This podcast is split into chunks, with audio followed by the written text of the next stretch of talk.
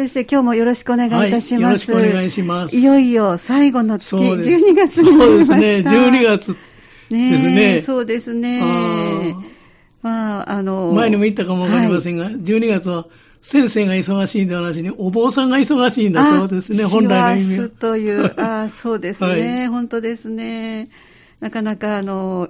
慌ただしいですけども、ちょっとね、しばしお耳を傾けていただいて。はい、そうですね。はい。ながら族でも十分ですね。今月はどんなお話になりそうですか？今月はね、あの、今年の4月から9ヶ月にわたって、はい。その、子育てのお話をしてきましたけども。そうでしたね。それをちょっと離れて、はい。家族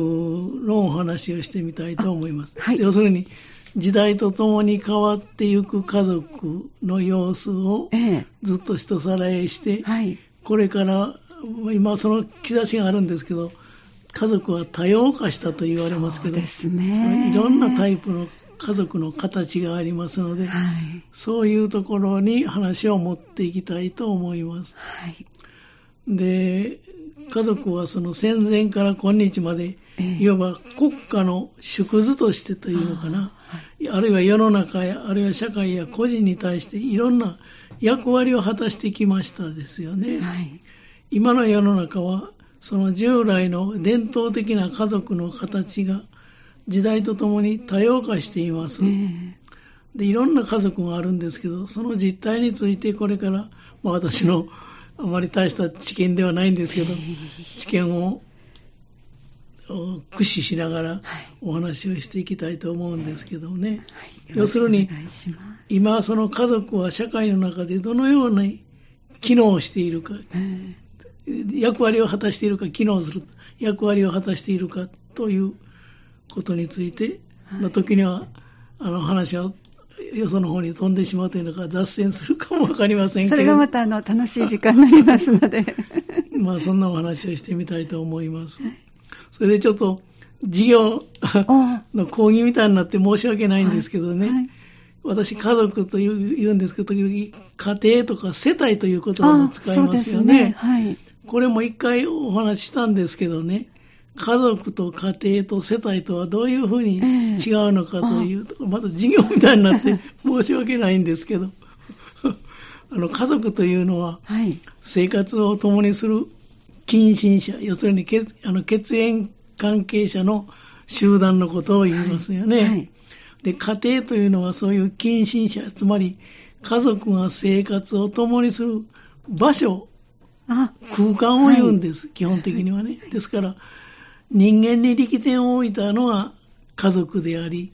場所に力点を置いたのが家庭なんです。で、もう一つ、私、家族と言った時には、世帯という言葉を使うんですけど、世帯というのは、家族がその夫婦や子供、あるいは両親など、血縁関係の集団のことを言うのに対して、世帯というのは、その住居と生計を共にする人の集団、集まりのことを言うんです。つまり、一緒に住んで、日々の生活を共にしている、今言いましたように、住居と生計を共にしていれば、それは、あの、使用人であっても、あるいは、あの、居候と昔あります。居候であっても、あるいは仲間であっても、つまり、血縁関係のない人でも、それは構わない、かあの世帯というんですね。要するに、一緒に生計を共にしている人のことを世帯というんです。ですから、例えばですね、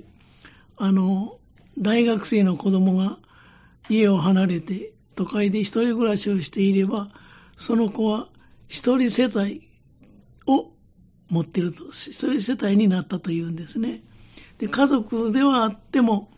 世帯としては独立している二つの世帯な、そういう関係なんです、世帯というのはね。ですから、国勢調査などの統計の時には世帯を使うんです。あの家族の定義が非常にややこしいのでね。だから、あの統計って国の統計なんかでは、国税調査なんかでは、世帯、まあだからだ大体同じと考えてもらってもいいんですけど、若干違うそうですね。ということですよね。はい、だから極端な言い方をしますと、あの、ペットなども 最近では家族という人もありますよね。だから家族を定義するとどこまでが家族なのか、ということが非常に難しいんです。で今の時代はその人が家族と認識すればペットも家族と言ってもいいと言われるようにその定義が非常に難しいということなので普通はあの国税調査なんかでは世帯を使うんですよね。なるほどね。そっかそっか。それとあのもう一つ、初帯という言い方もありますよね。ねはい、ちょっと世帯と初帯とちょっと字が違いますけど、はい、初帯というのは、まあ、一家を構える、構えて、その、独立した生計を営むことを初帯というんです。だから、初帯を持つなんてな言い方は、はい、ですから、世帯と初帯は非常に近い関係だけれども、一般的には初帯と言いますで、公のというのが公式には、公式というのは公的な言葉では世帯と使うと、まあ、そのような違いがあると言ってもいいかもしれませんですよね。まあそんなまあ事業というのが講義みたいな話はそれぐらいにしたいと思いますが、その日本の家族の変遷を振り返振り返ってみますと、長く続いていたのはその両親と息子あるいは娘たちとその妻、息子の場合は妻、娘の場合はその夫と子供ですね、はいが一緒に生活をしている、そういう家族、これをね、はい、あの社会学的に拡大家族。拡大家族。大きな家族、はい、拡大家族というんです。いわゆるサザエさんのあの家族ですね。そうです、そうですそうですね、はい、で。拡大家族の中には、まあ、一般的にはね、はい、あの、夫婦を中心にして、子供のうちの、はい、そのうちの一人だけが後継ぎとして同居する家族。はい、まあ普通長男が多いですけど、えー、長男長女がね、はい、これはあの直系家族なんて言い方をするんですね。うん、で、まあ普通は直系家族という角材家族というのが従来は非常に多かった戦前から昭和の初め、戦後の間もない頃ではね、うん。えー、それはやっぱり農業が中心というのかな、かあの仕事にしても、家内工業みたいなもので、要するに家族で仕事をしていたからね、はい、そういうことになったんだろうと思いますけど、えー、拡大家族の時代から戦後のしばらく経って、経済発展、日本が経済発展をして、都市化が進んで、工業化の時代になって入ってきて、いわゆる夫婦と未婚の子供からなる一代限りの、あの、核家族の時代になりました。ですよね。で、戦後の昭和の時代というのはこの核家族の時代です。で、また時代が移って、そういう時代では、人々はその生涯二つの、二種類の家族に属したというのか、加わったというのか、と言われています。で、一つは自分が子供として生まれ育った家族。はい、これをあの、生育、生育家族。生まれて育つ生育家族って言うんです。はい、あるいは、あの、社会学的には、位置が定まる定位家族ということも言いますわ。はいそれからもう一つは、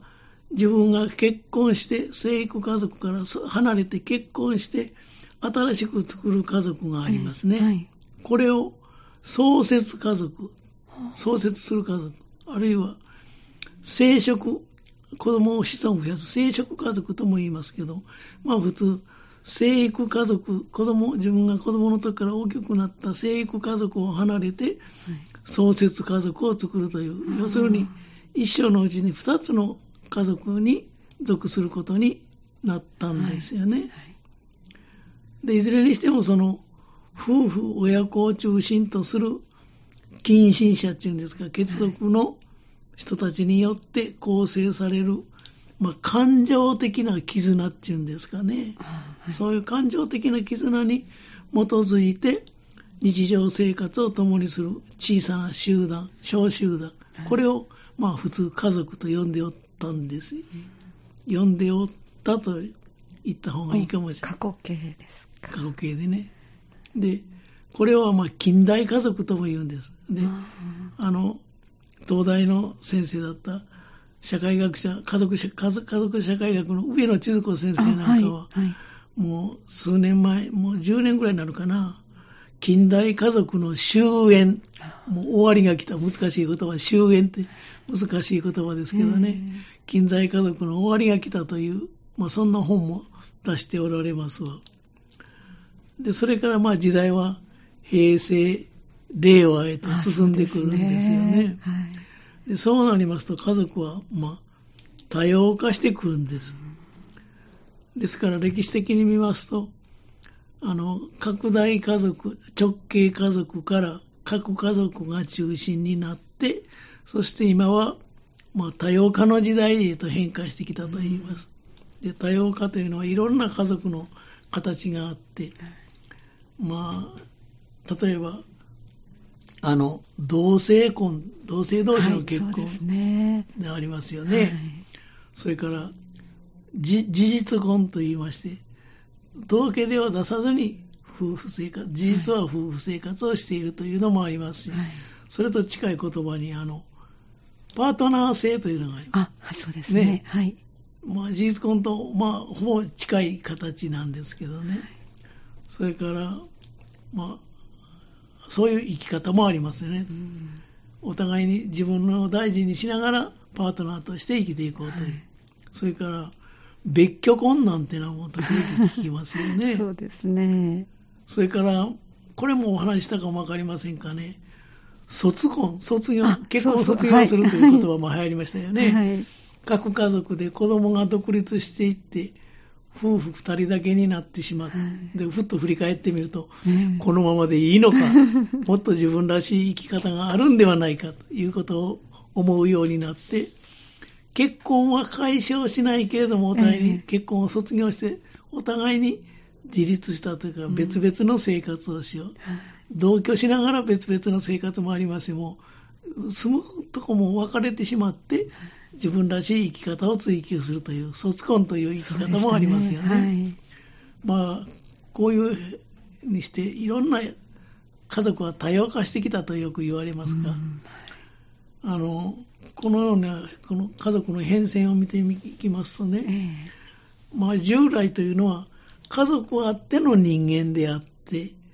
これを引き受けていくのが人生だった。家族を引き受けていくのが人生だったという時代が、それは長かったですよね。もう我々はそういう生き方をしてきました。はい、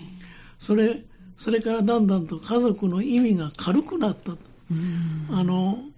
猿学者というのか、霊長類の研究家の山はい、山際十一先生なんかはね、はい、霊長類を通してに人間の家族を研究しておられるんですが、この人に言わせますと、あの、家族あっての人間であって、これを引き引き受けていくのが人生だった時代から、家族の意味が軽くなったと、そういう言い方をされますね。いや、それがやがて、やがてですわ。やがて家族は崩壊するかもしれない。ということですね。でそういう話を何回かに分けてしていきたいと思っております。だから今、多様化の時代を迎えていろんな家族がありますけど、それはちょっと歴史的に時代とともにどう変化してきたかということを追ってみたいと思いますね。で、来週、その続き、はい、お話をさせていただきます。はい、わかりました。どうもありがとうございました。ました。また来週よろしくお願いいたします。はいこの時間は港川短期大学元学長、社会心理学ご専門の大前守先生のお話でした。ぜひ来週もお聞きください。